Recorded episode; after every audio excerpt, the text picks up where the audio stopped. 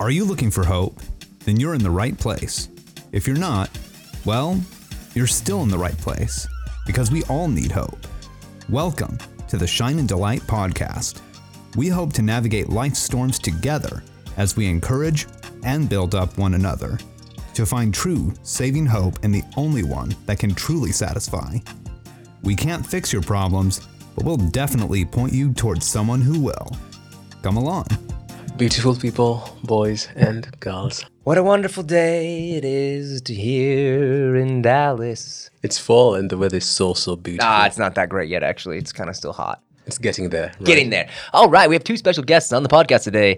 Welcome, Jesse Gall. Tell us about yourself.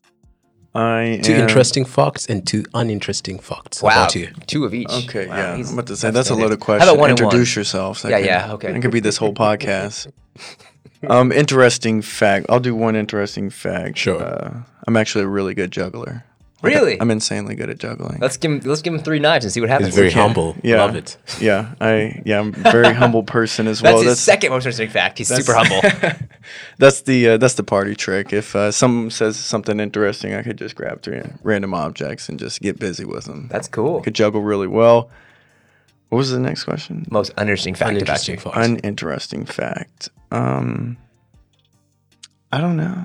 he juggles. That's very uninteresting. That's uninteresting. People like could like that or not like that. Yeah. So So, uninteresting fact.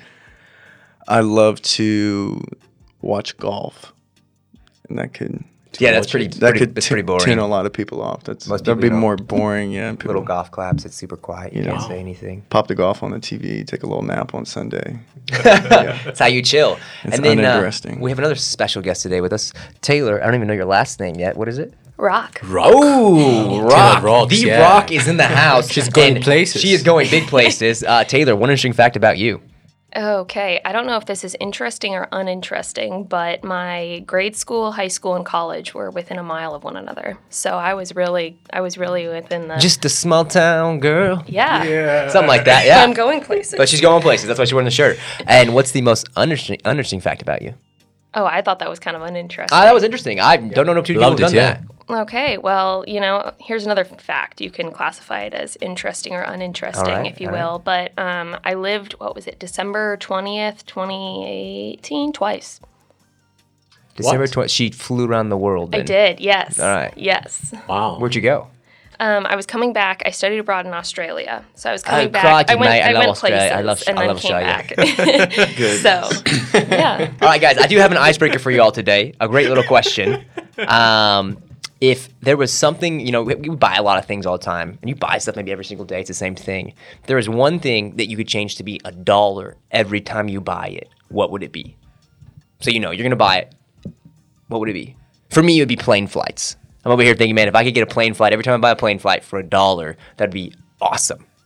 Change my life. Stocks. Tesla, Stocks. yeah. Every Tesla stocks Tesla for stocks, a yeah. dollar. But you can sell them for a lot more than that. I like oh, yeah. that. Good job, man. I would do houses. Ooh, Real Wow, estate. that's smart. that was my uh, that was my earlier answer. That was like I want to travel. You're a real estate yeah, agent. exactly. I changed it after that. I was definitely going to go with the flight one. That would be a huge benefit. but Mm-hmm. Because you're going maybe places. I am going places. Maybe I don't know. Going outside of the. Um, you do cars or hotels. Maybe you can Mm, hotels. Go, go more places. You're staying at that all inclusive in Cabo for a dollar a night. Come Yeah. on, Yeah. I'd, I'd be Dollar okay with that. Go live in Cabo. You can do that, right? Yeah, I get three hundred sixty-five dollars for the whole year. Yeah. I'd be okay with that, Yeah. man. All right, well, guys, we are talking about a little bit of pop culture today. Absolutely, yeah. little we- demystification of pop culture and how the Christian is called to live in counterculture. Actually, and maybe how even the how a non-christian should focus on not following pop culture and instead think about following christ. Because pop culture is very very toxic. And so today mm. we'll really just go over some questions about hey why you should not do that? You know for example let's start with the most common thing that's happening at the moment cancel culture. Why you should not follow that? Why you should not focus on canceling people who you do not agree with take it away, Taylor. What do you have to say for us? Oh gosh. Well, I, I mean, I can I can kick it off. I think when we cancel one another, we we miss an opportunity for conversation, and that's I think a starting point, right? That just says I don't want to listen to you, but like, yeah, I think you're missing an opportunity. So for yourself, like if something offends you, if something um, kind of you know does not strike you well like that's an opportunity for conversation. Like why is that? And i think when we just cancel that's that's an easy way out, right? Like the, it's real. If somebody says something or does something that maybe makes you feel a certain type of way, like maybe explore that. That's that's the hard work that we're missing there. And I mm. think that's why a lot of the time we end up with conflicting beliefs is we never go to that hard place of conversation and we're just making a lot of assumptions. And I mean, for me, like growing up, that's just something, you know, when I didn't give somebody else an opportunity and I made assumptions, that was really dangerous for a relationship. Yeah. Wow. I was maybe thinking that, you know, Jesse will admit as a humble guy, he doesn't know everything. Yeah. I don't either. No one does. and so by having a conversation with somebody and being open to it, you're saying, hey, I can learn something from you. You actually Yeah. have something to teach me. I can be a student to you, a, a value in my life. That's one of my first thoughts, too. I was having a very good conversation with a friend uh, before I came here, and you were talking about how the American culture has glorified, you know, romance, right? And romancing with each other. It might be intimate, it might not be intimate. So, for example, at the moment you're seeing the stats, you know, for I mean, in the United States of America, we have the highest rates of divorce, right? And it's because men have realized that there's always four, four stages in any relationship. And so the first stage is always going to be the honeymoon phase, where everything works out, where, where, you know, you love your spouse and you are awesome and you feel great about them. And then after that, yeah, then there comes the conflicting phase, right? After a honeymoon, then there comes the conflicting phase, and where that's where you realize that this person is not as cool as I thought they were, right? And usually in America, especially for people who haven't really who haven't really explored how to resolve conflicts, they're like, "Hey, we're conflicting. I'm out." Right, but then after that, after that phase, there should come a reconciliation phase. You're like, okay, I'm asking for your forgiveness. This is how you hurt me, and let's really patch things up. Right. Unfortunately, most relationships do not allow uh, that to happen, the third phase. And then after the reconciliation phase, there comes the acceptance phase, where you're like, I know you, I know your flaws, I know you're not perfect, but I love you. And I think that's really, that should be healthy for every single individual. Yeah, cancel culture is really the opposite of the gospel, where um, Jesus came for everyone inside of that, and he welcomed people in, and he ate with sinners and tax collectors and prostitutes, all these different things. He's hanging out with everybody, and he's welcoming the in and listening to what they have to say. Even the Pharisees are eating with them, right? It's not like he's immediately like, "Oh, can't listen to the Pharisees, you're out." He's actually teaching everyone and loving everyone, and that's what we're called to do as Christians because we are all human beings are created in the image of God and we're image bearers. And therefore, I have to say, man, this person's a creation of God as well, an image bearer of Him. I'm going to listen to Him. I'm going to love Him well. Yeah, I think it's a it's a slippery slope as well because if we continue down to the path that we're going on with this cancel culture, essentially everyone's going to get canceled. Oh yeah, hundred percent. We all have mistakes. We all have transgressions, iniquity. We all have a rough past. We've all done stuff that, if it got pulled up, it could potentially, you know, destroy your whole life. And that's Yeah. that's what you see going on in today in America is they're just picking and choosing. If they don't like this individual, they're just seeking out stuff, trying to resurrect your past and then hold it against you in your future. And there's so much anger associated with that. Like Very it's much just so. a bunch of angry people, and I'm like, come on, man, relax. Yeah, well, Calm there's down. no forgiveness. Yeah. It's trying to hold something on somebody's head that they did 12, 15 years ago that they've, you know, pleaded you know, to ask for forgiveness, you know. Yeah, we have in, in Proverbs where it says, "Pride goes before destruction, and a haughty spirit before the fall." And we think about a haughty spirit or a pridefulness, saying that I'm right, my way, me, mine, myself, mine. That's cancel culture. Hey, if you don't look at my culture, no, no, mine's the only You're way. done. There's no other culture. You're done, right? See you later. And so we see that leading ultimately to destruction. And you know, Proverbs is a much wisdom book, which could be taken from any culture. You can see wisdom inside of that. And they do have a, a Jewish background in there, obviously, looking at the fear of the Lord as the beginning of understanding. It says that twice in there. But any culture can take that, right? We know as we get prideful and prideful, at some point, that person's going to fall. I, I guess a unique perspective, if you look at it from a Christian perspective, imagine if Jesus was cancel culture. They tried to cancel him, actually. Yeah. I'm saying, like, if he operated in the in, in that Oh, mindset, Yeah, the oh, opposite of that. every yeah. single person would be canceled. Yeah. Yeah. I don't know, just a thought. Well, he he's like the antithesis of cancel culture, much so, right? yeah. Like he literally said, like he who is it without sin shall first the, cast the first stone, right? Like he basically said like no, I'm going to forgive. I'm going to choose not to cancel people.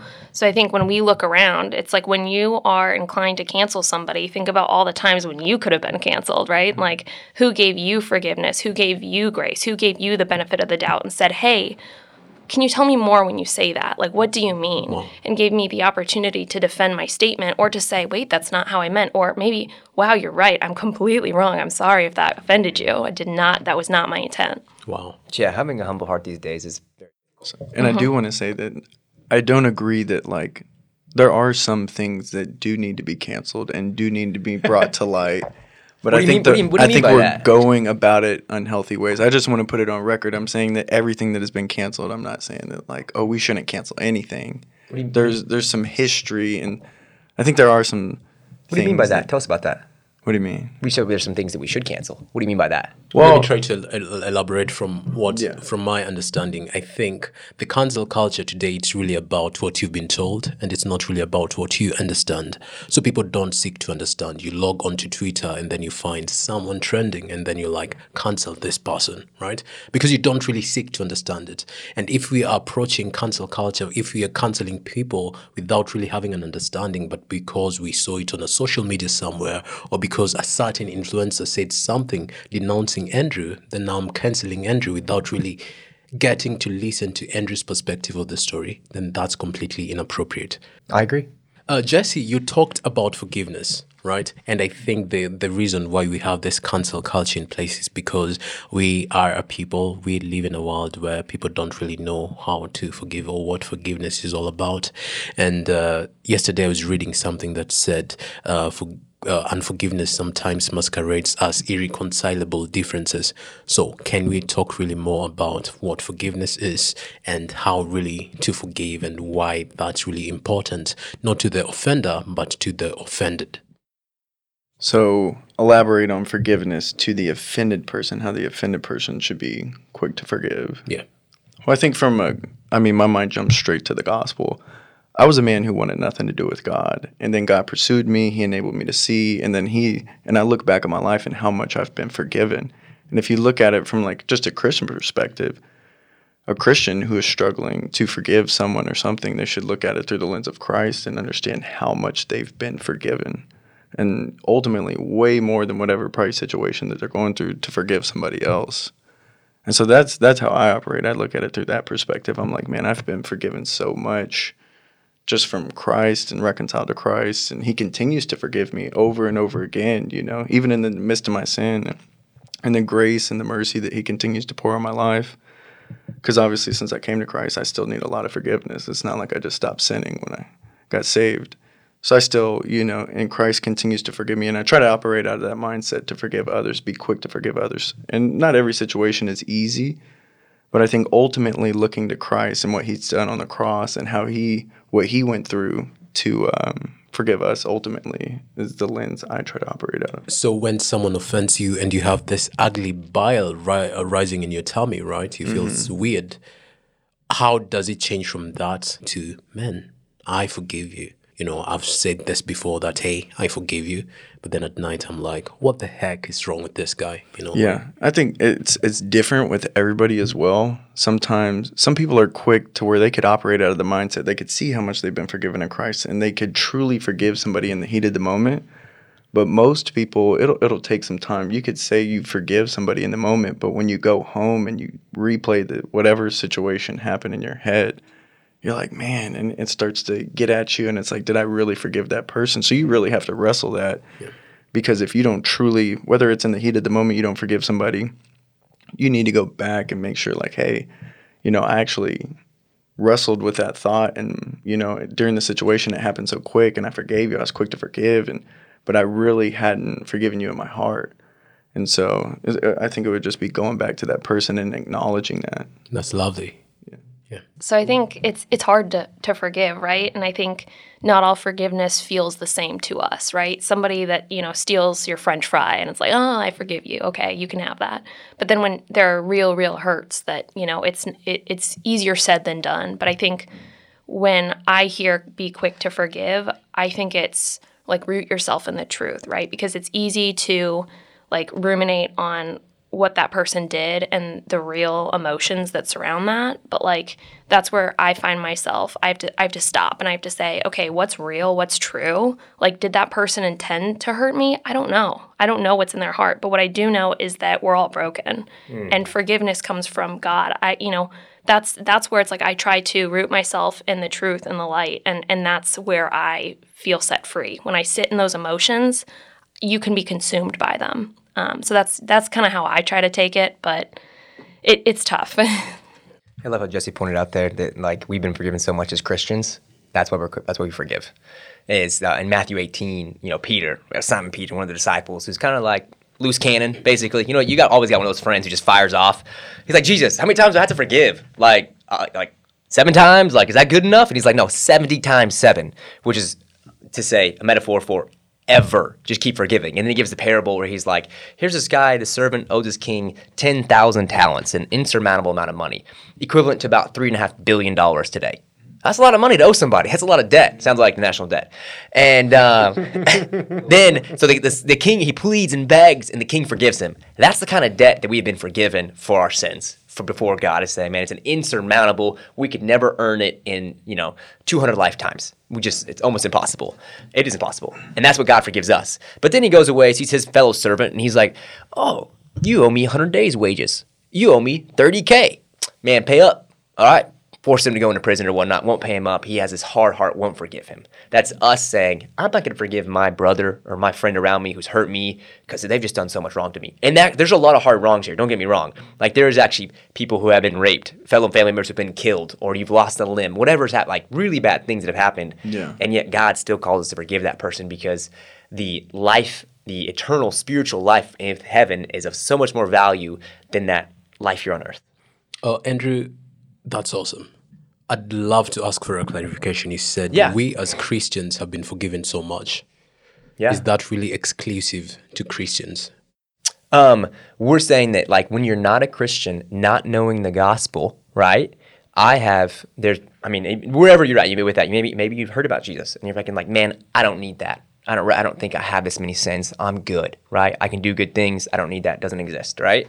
So therefore, that individual has not been forgiven of anything, right? The his sins are still on himself in that sense, right? When he comes before God later on, the individual has to say, the God's gonna look at him and say, man, I loved you. I died for you, but you didn't know me and you didn't take my burden, my yoke, which was easy. Versus the Christian who says, I can't get into heaven. I can't do this. Only through Christ alone can I do this. And my sins are forgiven by the blood of Christ. So, the, to answer that question that way is saying everyone's sins can be forgiven, but it takes us repenting of our sins and relying upon Christ and his death and resurrection, showing that he is God. It's, it's, it's basically like, basically like the door's open to everyone who chooses to go through that door. That's, the That's question awesome. there. That's awesome. That's lovely. Good clarification. Absolutely. Wow. so cancel culture, that's that. I feel as if cancel culture is really a product of uh, very judgmental. Uh, I mean, we tend to be very judgmental as a people. And so when we cancel people, it's because we have imposed our judgment on them, right? And we're like, yeah, this person just saying, no, no, no, no, no, no. He he needs to go. He mm-hmm. he lied to me ten years ago, so he's dead. He's dead to me. And so my question, my next question is why should you not judge? And we are going to approach this from a worldly perspective and then from a biblical perspective.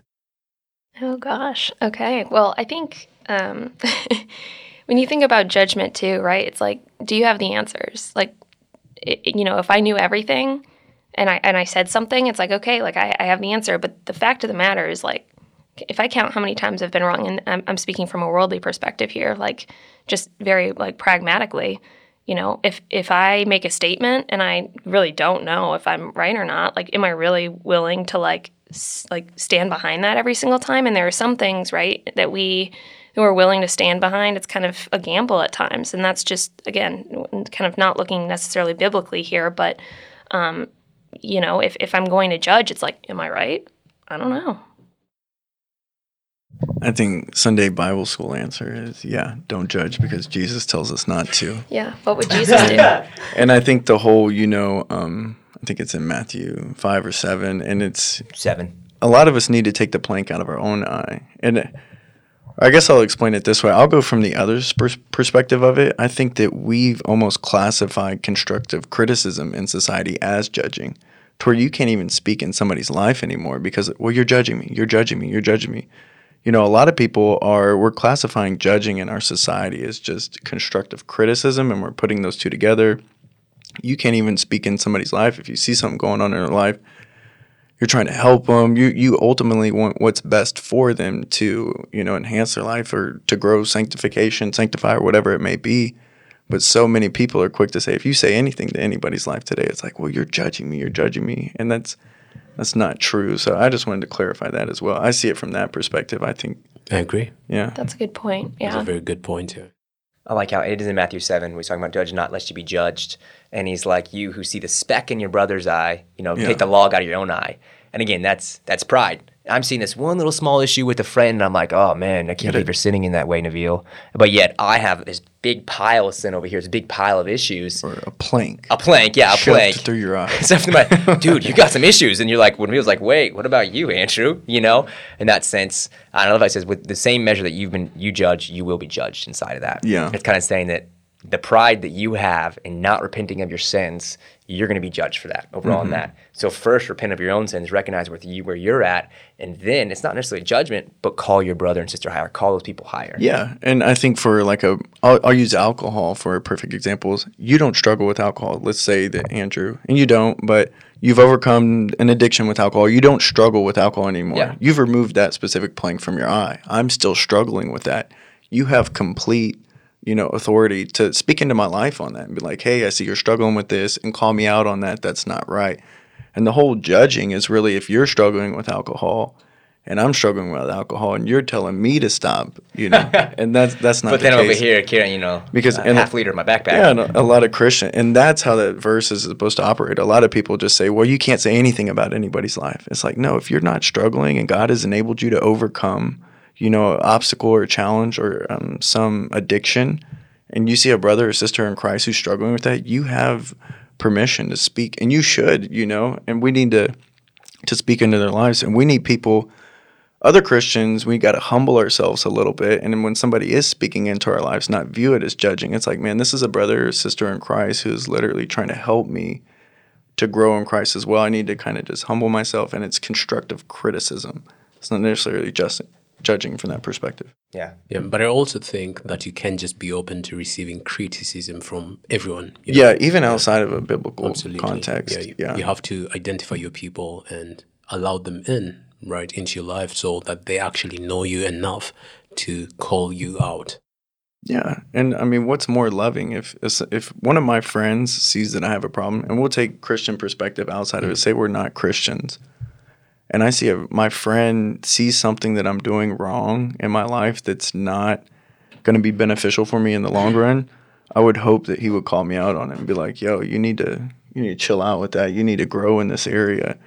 And you know, it's there's two options that I could react. Well, you're just judging me. You need to be quiet. And wh- what's more loving, though? You know. You know, I really, really love what you said. That uh, uh, I mean, two people might be struggling with the same thing, but then one person might be oblivious to the struggle, right? So it's a it's a well-known psychological fact that most humans, you know, we consider ourselves to be better than we actually are, right? And to back that up, this this uh, concept that was brought up by one one psychologist, I can't really remember the name. It's the Johari window, where you have four squares, right? Four open squares. So you have the open self, the blind self, the hidden self and the unknown self, right? So these are four squares: open, blind, hidden, and unknown. So in the open square, uh, in the open self, there's things that you know about yourself, and also things that other people can see in you, right? So that's open. And then the blind self, other people can see it, but you cannot see it, right? And then the hidden self, it thinks that you know, you know, the struggles that you haven't really brought to the light, you know, so you know about these things, but others can't see it quite. And then the unknown self, it's really about things that really God is in the process or God is allowing to be revealed to you over time. And so for things in the hidden self, you need people to point that stuff out to you. And you need to be really open to be like, yikes, I didn't realize I was struggling with that Yeah, and you could uh, only grow to the level of what your friends or Christians know. Absolutely. I mean, what you do behind closed doors. And we've had professors, you know, hit on that. We need to bring everything to the light because if you're hiding that closed self, you know, behind closed doors and you're not revealing that to your brothers, your brothers could only help you grow in what they know. Yeah. So if they don't know what you're doing behind closed doors and you're keeping that in secret, don't expect to ever grow in those areas. And I think it was Dr. Yarbrough. He said, Who you are behind closed doors is who you truly are. Hmm. What you do behind closed doors Yeah. is the person you truly are.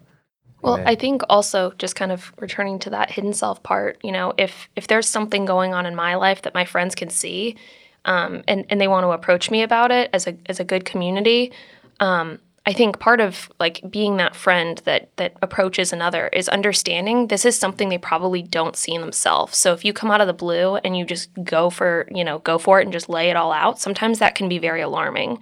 So I think it's sometimes important to like qualify those conversations with like, hey what I'm about to say might be hard to hear, but please know that I'm coming from a loving place. So you're you're not just going jumping from you know the cold ice bath to the the hot tub. It's like no, let's lean into like let's kind of build up to this and say, hey, like prepare yourself, and this is I'm coming at you from a loving place, so we can remove that kind of like the confusion of constructive criticism, right? When you're the, on the receiving end of that, just hearing somebody like start the conversation with, hey, this might be hard to hear and please know that I might not get all the words right. I might not articulate this perfectly, but it's coming from a loving place because I want to see you grow and thrive.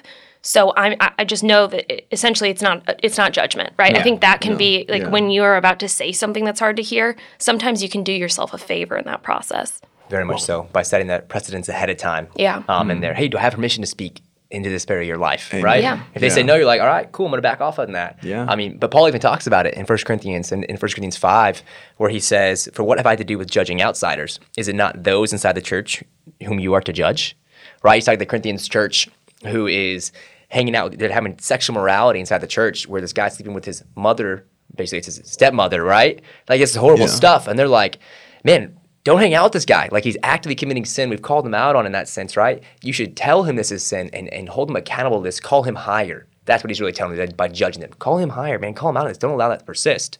Now, outside of that, he's like, but you guys should be, you know, in the world, not of the world, hanging out with the tax collectors, the prostitutes, the people who are doing the sexual morality stuff, to be a light and to witness to them around that. And then as Christians, he's just like, we are like, man, I can't judge them. I'm not the ultimate judge because he says God is the ultimate judge. God is the one who judges those outside the church and inside the church, right? Ultimately. Um, yeah. And that just like, that's Well, like, give it to God and be unoffendable as a Christian. Yeah, and I feel like you see that in society. Is today we have so many Christians judging people who aren't Christians. Yeah. We don't hold them up to the same standard. If I see you doing something that you shouldn't, I'll probably call you out on it. And I love what Taylor said. It's about how you go about it. Hey, do I have permission to speak into your life? And what I'm about to say is it could seem, you know, offensive, but I want to let you know it's coming out of love. And those are good practical strategies to go into those conversations with. We see a problem. We're trying Christians are trying to hold non-believers up to the same perspective Yeah. instead of meeting them where they're at. It's like holding a two-year-old and a, a full-grown adult to the same standards, and like, what do you mean? You, you haven't read you haven't read the Bible? You don't know all these things, Yeah. X, Y, and Z. And it's like The two-year-old's person like, doesn't know I don't Jesus. speak English. Yeah, exactly. Right. And I think, like, what I was saying earlier is, you know, take the Bible away. I don't have the answers alone. Like, I don't. And I think sometimes we try to, we try to apply that same logic to theology and to Christianity, where we try to make these yes or no, like, what, what would God say about this? And we try to, we try to essentially apply our own, like, perceptions, our own opinions to the Bible.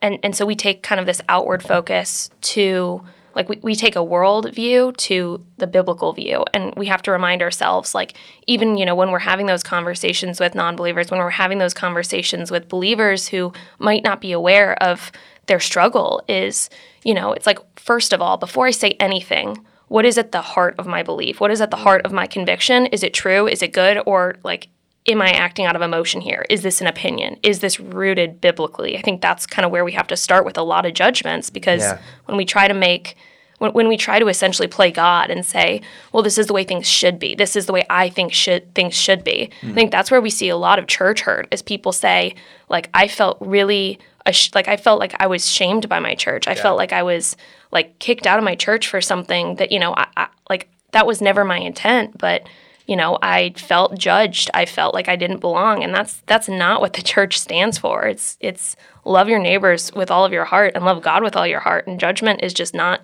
It's it's not. I don't he- hear the word judge in that commandment.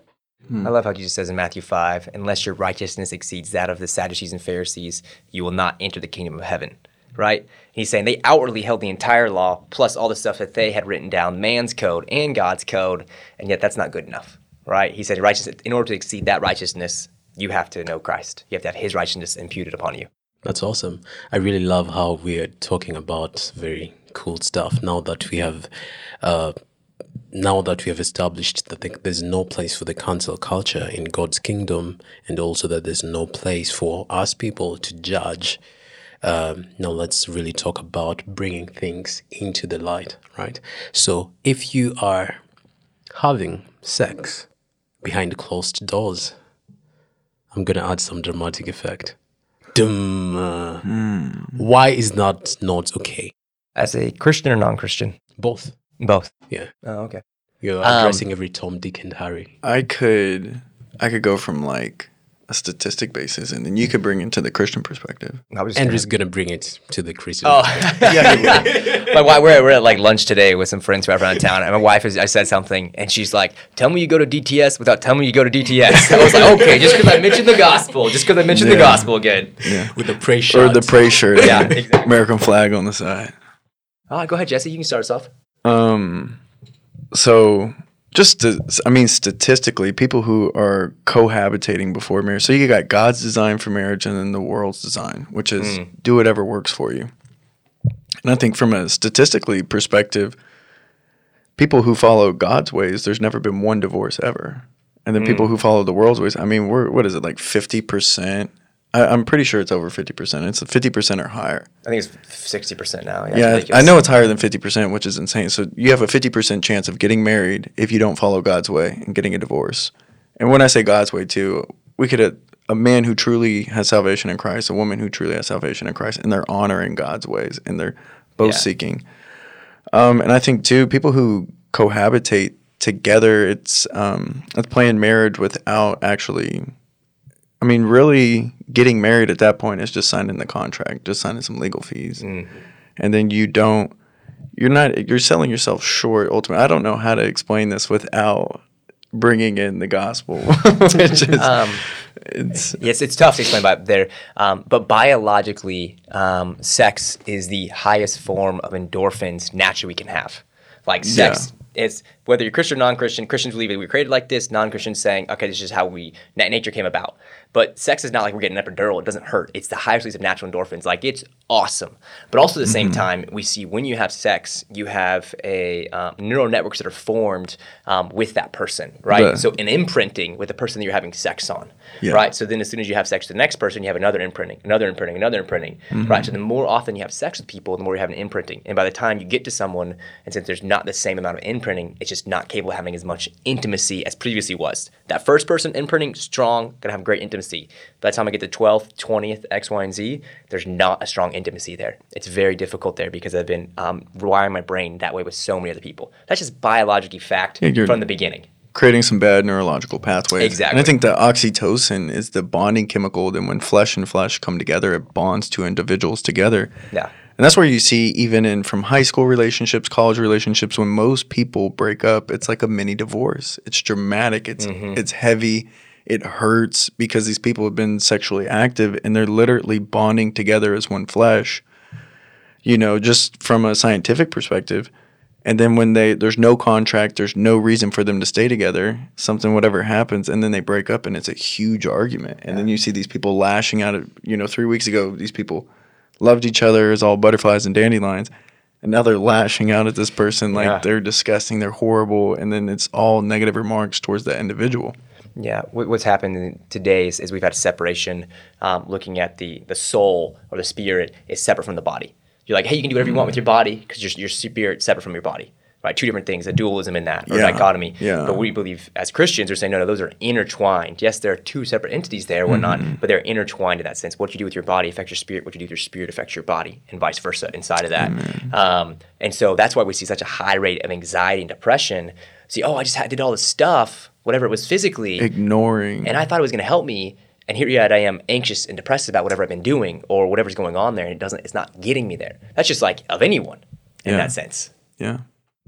Yeah. What- go ahead, Taylor. What do you have to add as a female perspective here? And I'm just gonna keep on going. Sure. I think I think just from Oh. a female perspective, right? Like when like I, I wish we would just get real too about some Mm. of the things and just be like, you know, like how is your relationship actually? Like are do you act like I wish we would just talk about like the hurt sometimes because Yeah. I think if if we put that out in the open and just said like okay like are like are you okay and like we we have these like highs and lows in relationships and it's like what what if they just like you hear this term like nice guys finish last or whatever like what if you just ex- like what if you no but honestly i think no truly i think No, if you I'm- just I'm said laughing, if you said like okay what if you what if you gave somebody a chance who just respects you like what's Mm. going to happen like I, I think we're addicted almost to the pain that comes from certain relationships because Mm. that's all we've known Yeah. and going into a relationship where there's no pain it's respect it, it might feel awkward at first because it's it's unknown it's unfamiliar but you know i just i, I think that's like like with my girlfriends when we have conversations about things it's like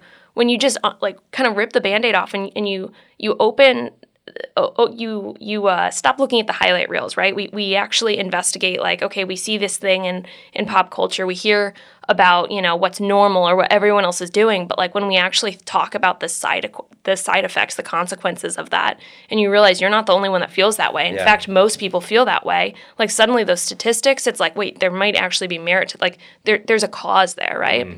Yeah, you're two to 10 minutes of sex last night. Wow, best part ever. But then the other 22 hours a day, I'm actually anxious and depressed and I can't sleep at night. And then, oh, that hour long dinner was awesome. And then dinner got over and I started feeling these emotions again um, inside of that. you, you don't want to be with someone uh, to whom you want to spend the rest of your life and you're thinking about someone else.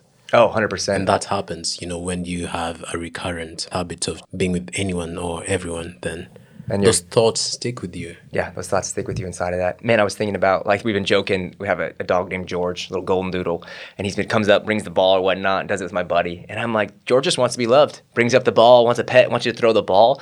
And my buddy Luke is just like, that's everybody. Luke We just- Ferragutti. Luke Ferragutti. He's like, we just want to be loved. And so our joke right now is like, man, I just want to be loved. Throw the ball, throw the ball. You know, that's what everyone's looking for. I want, I just want to feel loved inside of that. Mm-hmm. And we haven't even addressed like that's just a psychologically where we're looking at in society, um, biologically. We haven't even looked at a Christian, Christian perspective. Before we these go into things that, assault is real. soul ties. Soul tie. biologically, that there is a tie happening there in the brain, and Yeah. that when we have to look at the body and the mind slash soul being intertwined, right? There is an attachment there. I don't necessarily know, want to call it like a soul tie, like when my when I when I die, my soul still attached to you. It's not like that. Yeah, it's it's really neurological pathways Yeah. and the oxytocin and the dopamine that is getting released when you are, you know, having sex with another person who's not your spouse or whatever it is. It's neurological pathways are essentially if you go to tie your shoe, you don't have to think about your tying your shoe. Yeah. You already know how to do it. You've built a neurological pathway. And when you build a neurological pathway that's just engraved in your brain to, you know, have sex with this one girl and go that way and go that way and go that way, and then you're connecting your your dopamine is rushing to her. Your brain is literally you're forming your brain to get excited and the dopamine is rushing which is stronger than cocaine to that individual.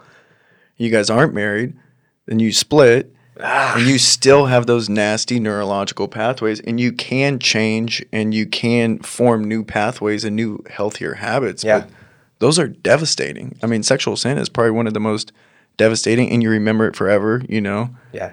Like the girls that you slept with or whatever it may be from your past, those are going to hurt the worst. You know, mm. if I asked you to, hey, tell me a lie that you told in 11th grade, you'd probably struggle to figure out a lie. But if I said, who did you have, who did you sleep with in 11th mm. grade? Those would, Yeah. and that's why Jesus hits on it so hard. It's because there's so much baggage and so much weight from those sins that are going to follow and take you can change neurologically and create healthier pathways and stuff, but a lot of those sins are going to be with you for the rest of your life. Yeah, I was thinking about how like that's as a Christian, I believe that's part of God's creation Mm. where I am designed to, to desire that one person to implement because that keeps us in a monogamous relationship. So right now, my story is that I've only had one woman. I only know my wife, and so my desire for her is so high because that's how God intended. Where I'm like, oh, I got Yeah. my imprint in her. I know her. My neurological pathway is designed for her. That way, I pursue her and continually go for that one woman uh, in design. which is really cool how, how God has created that. That's awesome. Were you? Uh, I think it was Jesse might have told me a story of you know kind of give an example. Was it one of your buddies at work or whatnot? And like try it before you buy it. You know that mentality. Yeah. yeah. The, the try it. You know, the Well, try. Give that that example. To try it before you buy it. That's where we're in society because I'm just not sure if we're compatible. No, yeah, Yeah, well, man. in What- what would you- society, what would you say we have man? this. You gotta, you gotta, you know, test drive the car before you buy it. That's our mindset in society. And I was uh, in undergrad. I was working at a restaurant, and then one of my managers came up, and because I used to live a, crazy life, and um, my manager he said, "So you really, you're really gonna stay like sexually pure? Are you doing that for like Jesus, or are you doing that just for like other reasons?" I said, well, I think it's healthier and I think it's honoring to my future wife. And yeah, ultimately because of Christ as well, he calls us that. But if you look at the why, it's, it's a lot healthier and it's going to be a lot more beneficial. It's not like I'm missing out. Following Christ's design is actually going to make my life better, not worse. And uh, he's like, man, dude, shout out to you for doing that. He's like, that's insane. He's like, I don't know how you could, you know, sustain from that. He's like, you know, I'm a, I'm a guy that's got to, you know, test drive the car before you buy it. You know, you're kind of taking a risk. I said, okay. I'm gonna I'll make a I'm gonna use uh, Use example. I'll use his name. Use it. I was uh, I was just uh, I was like, okay, Jeremy. Um, say you say you I said you have a daughter, right? I say I come pick her up from her house, and I said, hey, Jeremy, just gonna go. Uh, you know, I really like your daughter. Gonna go take her on a test drive real quick. And he's like, okay. And he's like, oh, well, you guys have a fun day. And I come back and I drop your daughter off. She's crying. And I said, yeah, Jeremy, you know, I we had a good date and everything, but I the test drive it, it wasn't. Yeah, don't really want to buy it. You know, it wasn't it wasn't as satisfying as I thought. Here, you could have it back. I said, how would that feel about your daughter? He said, oh my goodness. He's never looked at it from that perspective. He's like, he said, that's disgusting. You're just gonna test drive my daughter and then not like that, and then just decide you don't want to be with her.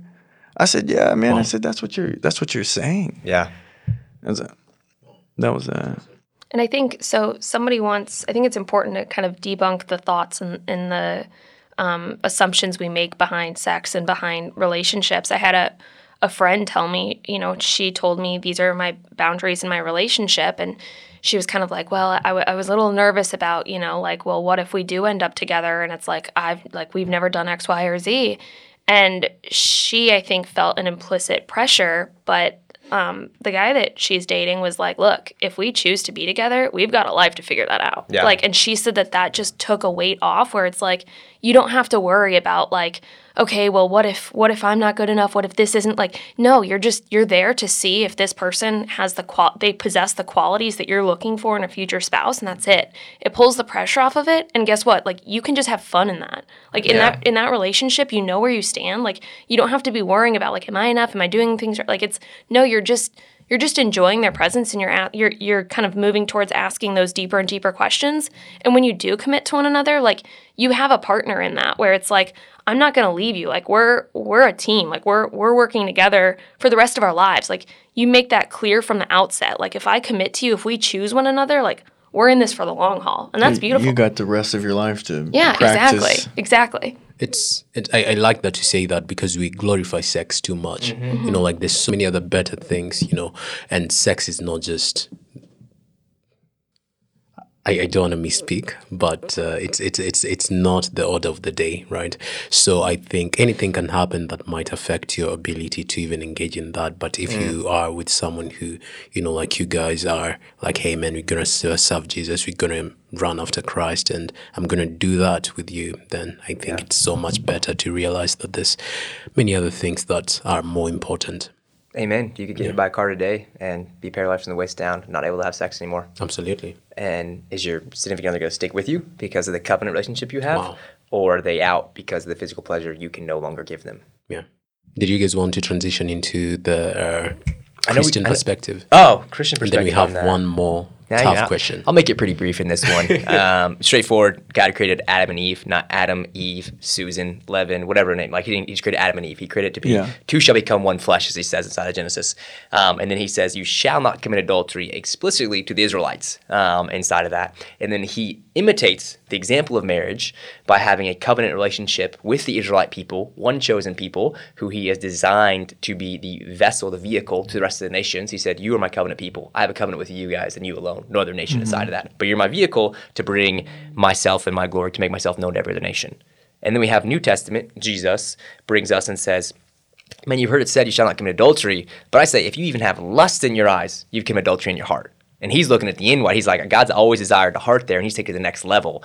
And he's like, next level is you guys can't even lust. You can't look at porn. You can't masturbate. You can't even think about a woman because that's a sin right there. Because they were only doing an outward, external stuff. And so he's taking it to the next level for us. And so we have this clear example like God really wants us to have a pure and blameless heart before him inside of that. And ultimately, the picture is of Christ and his bride, the church, and how he is Christ with the church, which is one church, right? One in one is what we're there for. That's how God has always designed things. Unity of two fleshes becoming one. Right. Are you guys ready for the final question? Yeah. Hope that was a decent synopsis. That was a. I about to say that's a topic you could Yeah. have a whole series. yeah, on. we get a whole series on I, that. I- yeah, I unpack all do- that. I could mention real quick. Awesome. Statistically, if you follow God's design for marriage, you will be statistically your sex life, Christians' sex life. I'm talking about biblical Christians, people who are genuinely following Christ and pursuing Christ. Their sex lives are the highest out of any other. They have the greatest sex lives. They have they connect um, sexually greatest than anyone else, physically, emotionally, spiritually, and the um, overall happiness and joy of their life is significantly higher than any other way. So you'd almost think God knows what He's talking about, and His design is trustworthy. You might, you might, It's, it's really nice to know I don't I'm give not- it a try. My wife is only sleeping with me. I don't have to worry about her past partners, and I don't have to be stressing about. There's five thousand these things. that we can mention. Oh, that yeah. you don't have to worry about, and Yep. the peace and the joy and the love Yeah. from God's design through marriage. But what's that last question then, Deville? We started the podcast by talking about cancel culture, and one of the detriments that's really been brought about or that's been uh, accelerated by cancel culture is the increased rates of suicide, right? And so that happens so much around us young people, older people, uh, successful people, unsuccessful people. Uh, celebrities and celeb- non-celebrities. So, could we really take a moment and talk about um, why you should not kill yourself? Why it's never a great idea to kill yourself. Next week, next week we are going to have uh, a therapist coming in and joining us to talk really about this in more detail. Oh, that should be awesome inside of that. Um, we'll start with the basis, um, the value of a human life. As um, a non-Christian worldview, as an atheist or agnostic, we look at things are just here, right? And honestly, there's no separation between an animal, a bird, and myself in that value because we are just here. There's nothing separates us. From a Christian perspective, as I said earlier, we are created in the image of God, male and female. God created us. Again, that's Genesis 1, 26 and 27. And because we're created in the image of God, we bear his likeness and we are we have consciousness and we have a spirit which separates us. And therefore, creating his God, we have this worth and value that's equal um, and that is greater than all the other things on this planet. That's the beginning of it. Yeah, and then I could I could go in as well. I could just give a a basic answer and then we could elaborate on it more. From the biblical perspective, it's that God is the ultimate life giver and taker. And so a lot of people try to view as when God takes life, it's like, well, he's murdering people and he's killing people. God gave you that life and the, he's the giver of life. So he has the freedom to take life and give life. So it's not murder in God's eyes.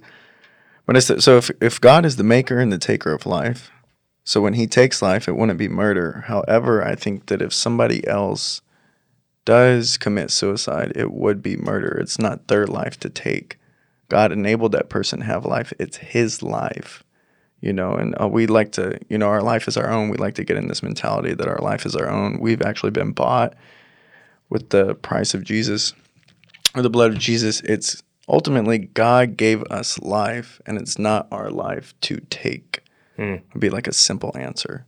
Yeah, Job says the Lord gives and the Lord takes away. Blessed be the name of the Lord in Job 1. And recognizing that God's sovereignty of creation and sovereignty inside of death as well um, in that. And I love how you said any time that you are taking of a life, in that sense, it is it is a murder of some kind. Yeah. But it's your life. But we, what Jesse's pointing out there in the Bible, the Lord gives, the Lord takes away.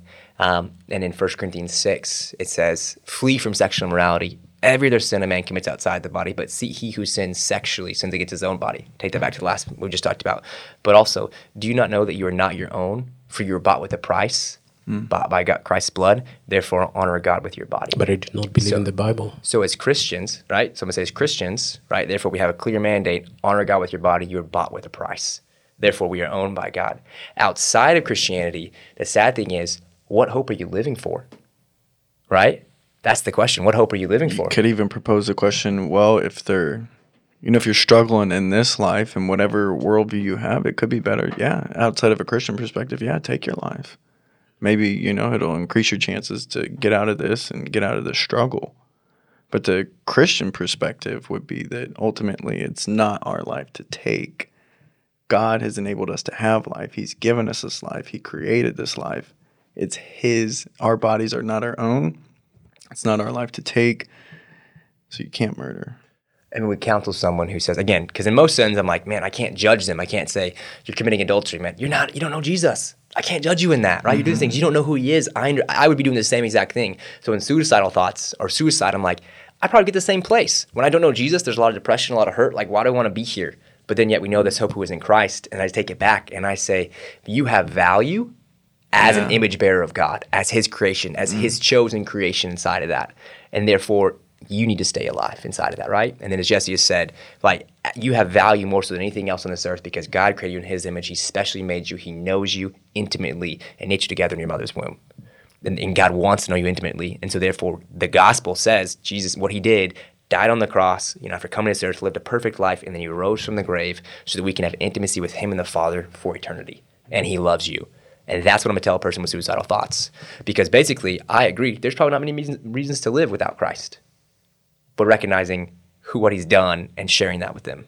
Yeah, and I, I think it's important to note that it's it's not just going from like I'm I'm okay, I'm good, and then suddenly like you know I'm I'm contemplating suicide, right? Like you mentioned, Andrew, suicidal thoughts start to creep up, and I think it's important to like i- investigate those and analyze those. It's like what are you telling yourself? What what lies are you telling yourself? Those are the suicidal thoughts. It's like oh I don't matter.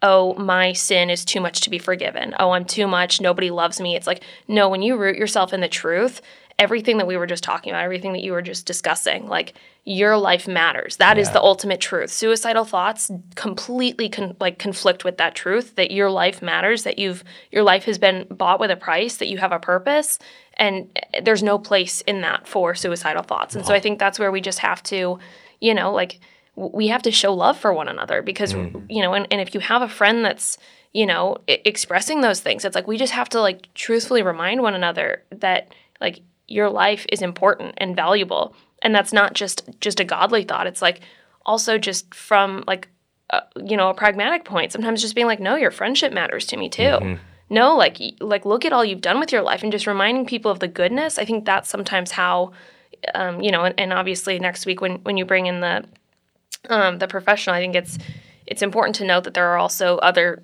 other things at play there right? It's not you know suicidal thoughts are not just easily confined to this box but i think it's important to know that like you know lies conflict with truth And- Comparison. Yep. Mm. Like who are you listening to? Whose voice are you listening to? What do you watch? What do you fill your head with? Andrew does this thing that really makes me happy. I think every two weeks I receive a letter in the mail from Andrew. Not and that it's often. Usually, usually it makes me happy, and I think it's just great to remind the people that you love, like to shower the people that you love with love, and so that every single time you know you're constantly reminded that you're loved and that you matter and that Jesus loves you, and of all people who can love you of anything that can show you love. I think the love of Jesus is the most priceless because I think he demonstrated that love for you in that while you are a sinner, he went on that cross. He didn't have to, you know, he came down to earth and he lived a life full of suffering uh, so that you'd be free. Like he did it for you. And he provides a way out of that. And I think Jesse talked about the life that we live it's not our own. And truth is man if you live a life under the shadow of his wings you know if you live a life in jesus man the life is going to be so so much better. And uh, you you're going to feel it. And you know at times you know we explain these things and it's really harder to really just uh, like fully explain what we mean when you talk about living a full life in christ. But then it truly truly is. So you should give it a try. You should give it a try. and it, it's tough as well too because there is um how should I one of the biggest things too is there is so much like the love that you experience, like the love from above that you experience from Christ. It's it's words almost can't explain it. Wor- I don't think words do it justice. And so, but at the same time, it was kind of what Taylor was saying is we have to have a healthy balance as well. Life is tough. In this world, we'll have We troubles. live Yeah. we live in a fallen world. Yeah, and that's what does Jesus say in this life you will have peace, you will have success, you will have no, he says in this life you will have trouble and you may have peace. Promises trouble. So we're going to have trials, obstacles, situations and and challenges that are inevitable. But one of the biggest things is that it's that hope in the future is that when we do die, we'll be reconciled with Jesus and we'll be we'll meet the maker of it all in heaven. We'll have eternal life in heaven. So no matter what challenge or obstacle, because we will have them in this life. Yeah. Even though we follow Christ, it's gonna be still extremely difficult walk till the end. And so I think the biggest thing is keeping your eye on that eternal hope. No matter what obstacle, challenge, or whatever you're going through, this isn't it. This is a short 90 to 100 years. If you could just keep your mind focused on the, the life to come, the, the eternity in heaven, and the ultimate, you know. Yeah, Jesus doesn't say take a vacation. He says take up your cross, right? It's it's not I want you to take a 60 year vacation, actually. it, it, it's and it, it's not you know we're, we we are given these promises of Yeah. salvation, but it's it's not like hey, it's gonna you know your your your life on this earth is not always going to be easy. That's that's like given, right? You look in the Bible, we don't see stories of you know like oh it was super cool, we just like laid out on the beach. It's like no, you hear about these like you hear about like you know the, the Israelites in slavery. You hear about though how God still shows up, and I mm, think that's mm. also valuable. Is like when you know we open like ourselves up to one another and we're vulnerable in that we say you know i've struggled with that too like that sometimes just makes somebody feel less lonely in what Yeah. they're going through and it's also like yeah like we all struggle like it, it becomes it's like normalize it but also like be strong in that and and kind of lean into others on that Wow. Yeah, I love. I've uh, been reading the New Testament, and all of a sudden, it took me like five books. We have Galatians, Ephesians, Philippians, Colossians, I'm in First Thessalonians, and every time Paul says the opening, "Grace and peace to you," right? So this idea is, especially as Christians, grace. You've been given God's grace, and because of that, you have this peace from God. That's because you have assurance of salvation. You know where you're going. You know what's going to happen to you. And it took me like, and he never changed. It's not like peace and grace. He says grace and peace because it's in that order. I've just been dwelling on that past couple days. So dwell on that, folks. That's awesome. Lovely people. It has been a beautiful episode with two wonderful people, one who juggles and the other one. Cool. going i'm going stayed places. home. He's going, going places. places. Yeah. Thank you so much for listening, guys. Uh, next week is going to be awesome. Stay tuned and hasta pronto. Adios, muchachos. Goodbye. Bye. Thank you for tuning in to this episode. We hope you were encouraged and inspired to turn to the only one who can and will satisfy you. If you have any questions, we'd love to hear them out. Feel free to reach us on any social media platform at Shine and Delight. You can also shoot us an email at shineanddelight at outlook.com. Until next time, be kind, love all, share your shine.